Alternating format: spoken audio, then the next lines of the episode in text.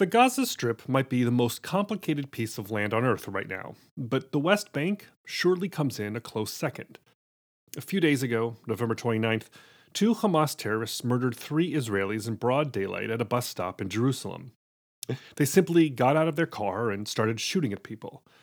Two off duty Israeli soldiers and an armed civilian shot them dead.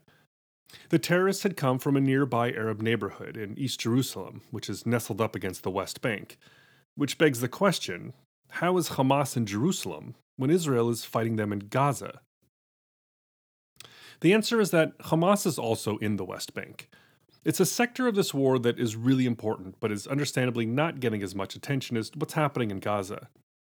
But the West Bank is simmering with tension and violence. Since October 7th, Israel has been on high alert in the West Bank, arresting Hamas operatives and engaging in frequent gun battles.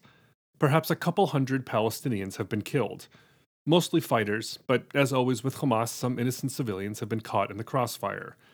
Israel is desperately trying to keep the terrorists at bay to prevent another front from opening in this war.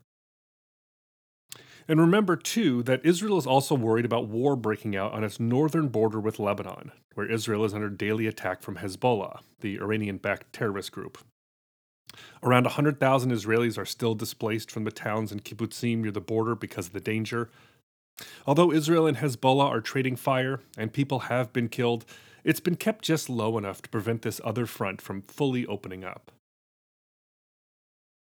Right now, the West Bank is a volatile mix of groups violently opposed to each other, with a few million people caught in the middle. There's the Israeli military, Hamas and other terrorist groups, the Palestinian Authority, and a small but fanatical group of Jewish settlers. And there's the outside inputs Iran supporting the Palestinian terrorists, Israel's hardline government supporting the violent settlers. And, of course, the complex, intractable, and paradoxical Israeli occupation, and the implacable Palestinian commitment to violence and failure to build anything stable out of the areas which they do control. So, the two big pieces in the West Bank right now are Israel's operations against Hamas and the settler violence that is wreaking havoc. These are important pieces for understanding the wider context of the Israel Hamas war. I'm your host, Jason Harris, and this is Jew Oughta Know.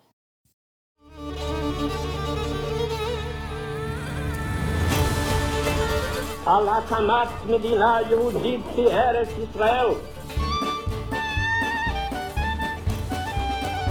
I would say to young people that we can do everyone our share to redeem the world.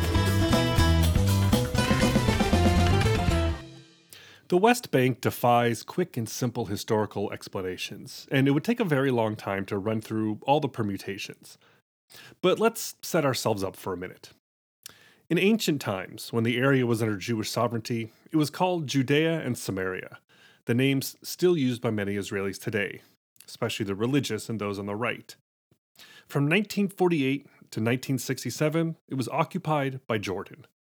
Then Israel captured the territory during the 1967 Six Day War.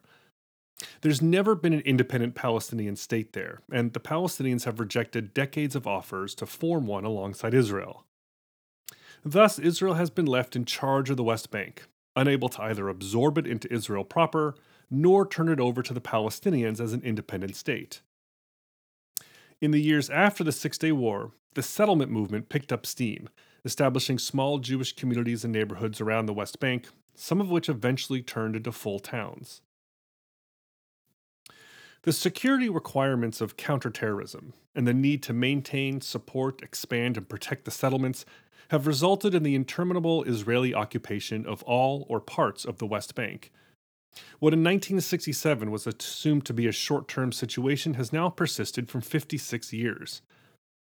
Today, there are roughly 2.5 million Palestinians in the West Bank and about 450,000 settlers. And note that I'm not counting East Jerusalem here, which is often considered a separate entity from the rest of the West Bank. From 1967 until the 1990s, Israel occupied the West Bank in its entirety. But that changed with the signing of the Oslo Accords in 1993, which was the beginning of a peace process designed to end the occupation and the wider conflict.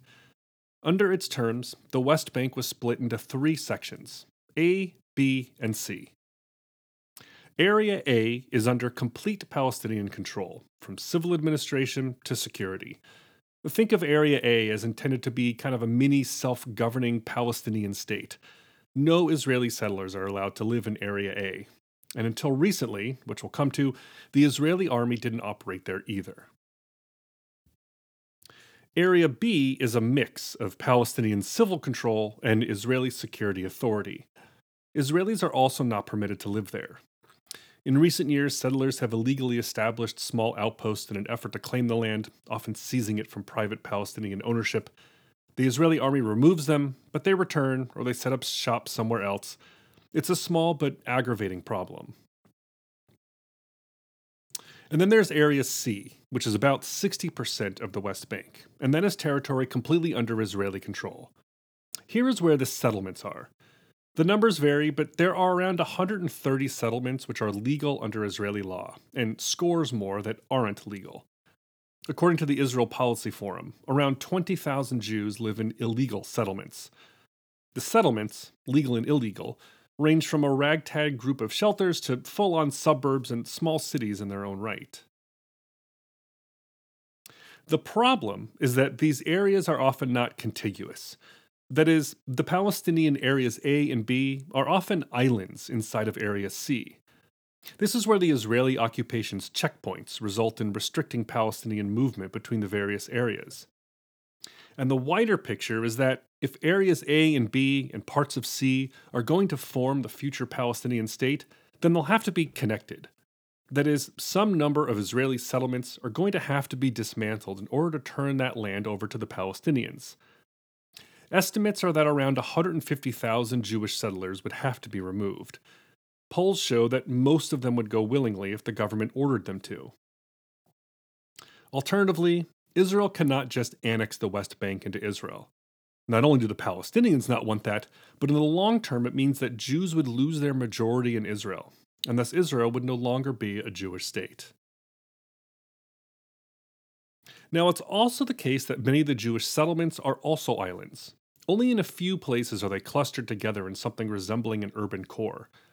Especially the smaller ones are nestled amongst clusters of Palestinian villages and are far away from the urban centers that provide a lot of necessary services. They are heavily dependent on financial support from the Israeli government. It's all very complex. This was just a very superficial generalization. At the moment, though, we're looking at two interrelated things happening. One is the rise in violence from armed Palestinian groups like Hamas, who have free reign in parts of the West Bank, and the other is the violence coming from some of the Israeli settlers. Both are combustible enough on their own, but together, we're looking at a situation where a single bad incident could explode the whole West Bank into open warfare.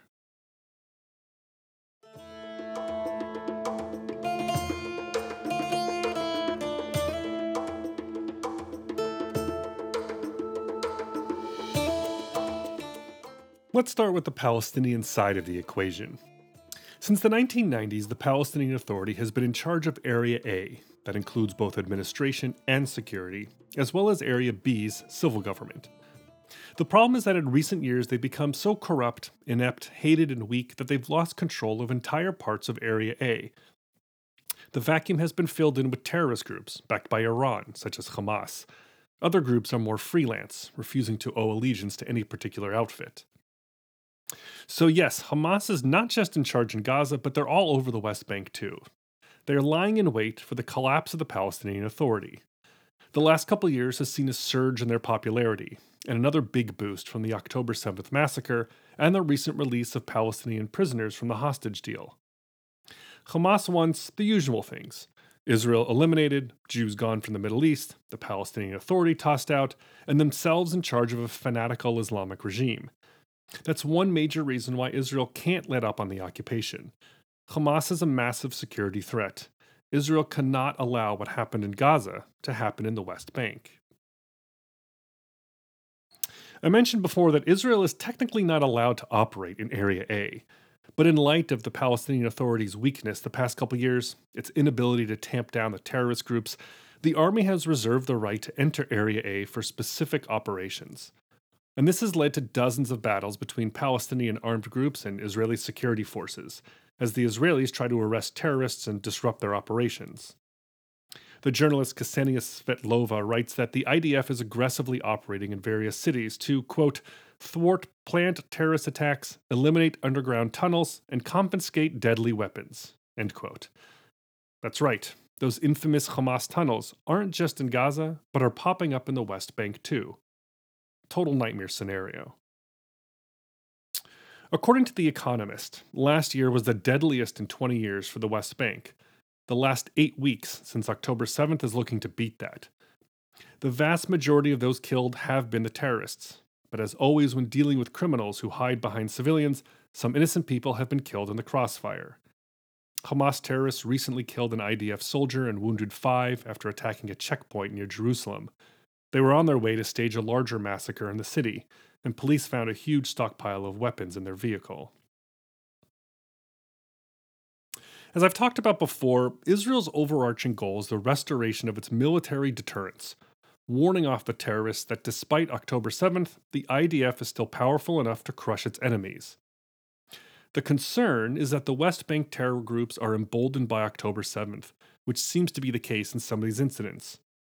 So Israel is trying to round up those who pose a threat while also trying to stave off an explosion of violence that will spiral out of control into open warfare. It's a precarious and very dangerous situation, and it's made the worse by the violence coming from a cohort of Jewish settlers who have also been emboldened by October 7th.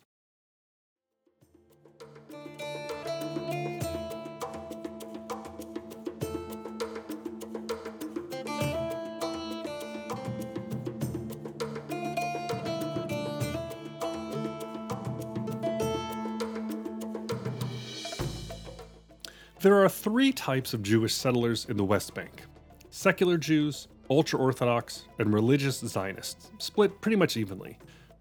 If you ask secular and ultra Orthodox Jews why they're living there, you'll likely get a social and economic answer. Housing is much cheaper, the cost of living is lower, it's a slower pace of life, a tight knit community. These aren't religious fanatics. They don't have any particular ill will towards the Palestinians and aren't looking to steal Palestinian land. Their settlements are legal under Israeli law. And these are the people who would generally be willing to move elsewhere if the Israeli government decided to give up their settlement.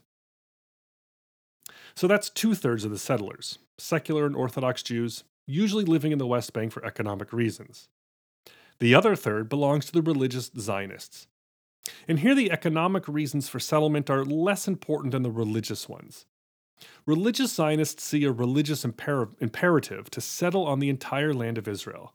That is, all the land that in ancient times belonged to the Jews, which includes the West Bank. Religious Zionists believe that complete Jewish sovereignty over the land of Israel will bring about the Messiah and the redemption of all humanity.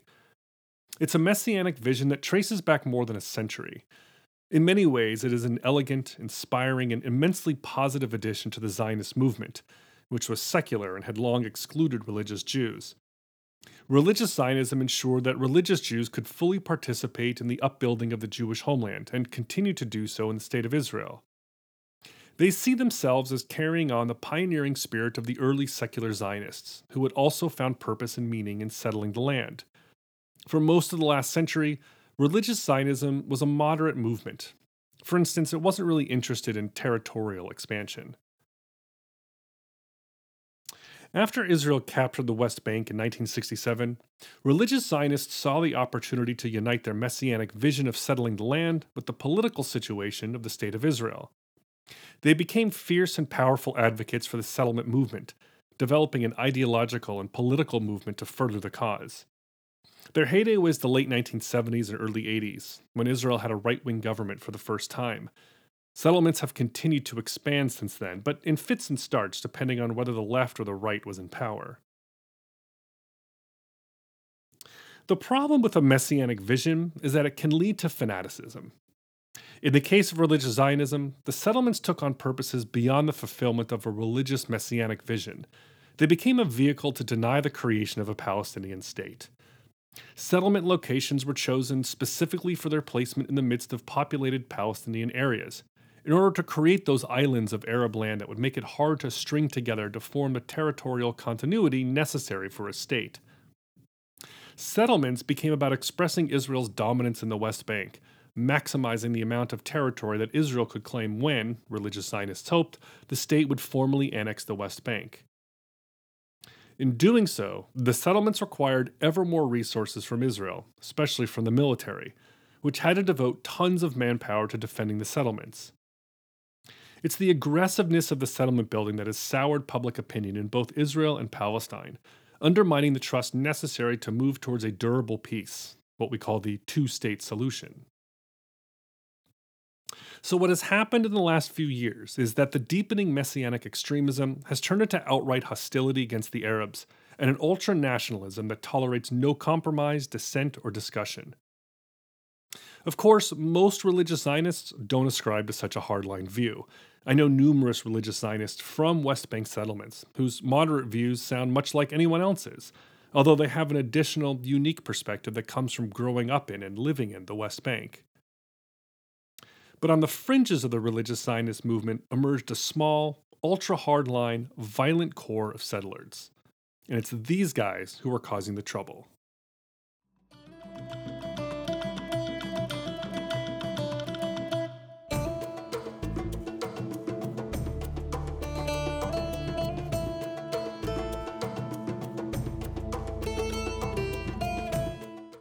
This hardline, violent group of extremists are often referred to as the Hilltop Youth. That is because their MO is to establish illegal outposts on the top of hills that either overlook Palestinian land or are on Palestinian land to begin with. These days, the Hilltop Youth are predominantly young religious men who refuse to recognize the authority of the state and are utterly obsessed with the land. Land with a capital L. Believing that it all belongs to the Jewish people is given to them by God, their goal is to expel the Arabs from everywhere they consider Jewish land. Again, we're talking about a very small group here, probably less than a thousand people, though there are probably several more thousand who share and sympathize with their views. These hilltop youth engage in what they call price tag attacks. That is, the price Palestinians pay when Jews are attacked, or the Israeli government forces them to dismantle an illegal settlement, or left wing Jews show up to protest them. Often these price tag attacks are in the form of vandalism, burning a Palestinian farmer's olive trees or destroying a shed or spraying racist graffiti on a private home. But these price tags can also be violent, including murder.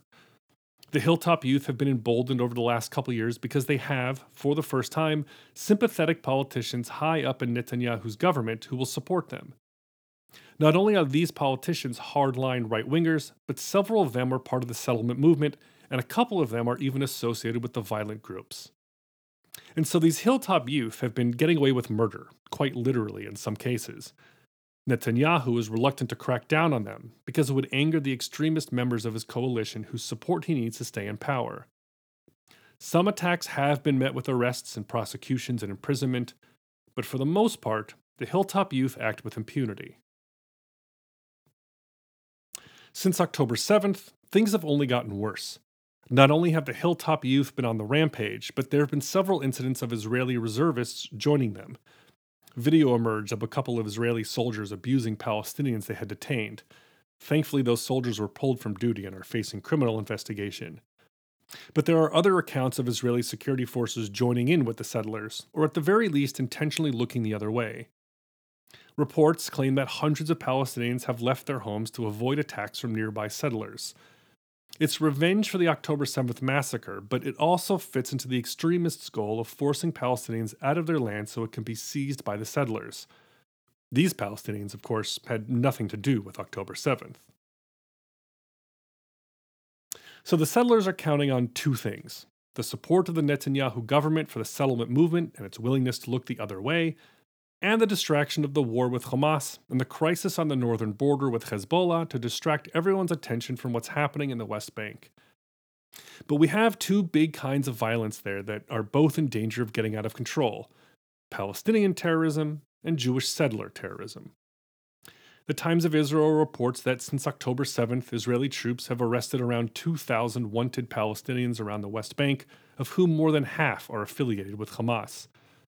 The journalist Ksenia Svetlova writes, quote, the combination of an emboldened Hamas, Israeli military raids, settler violence, a deterioration of economic conditions, incitement and pure desperation might plunge the West Bank back into the abyss. End quote. The tension, anger, and frustration are thick enough to cut with a knife. We might just be one bullet away from a total explosion.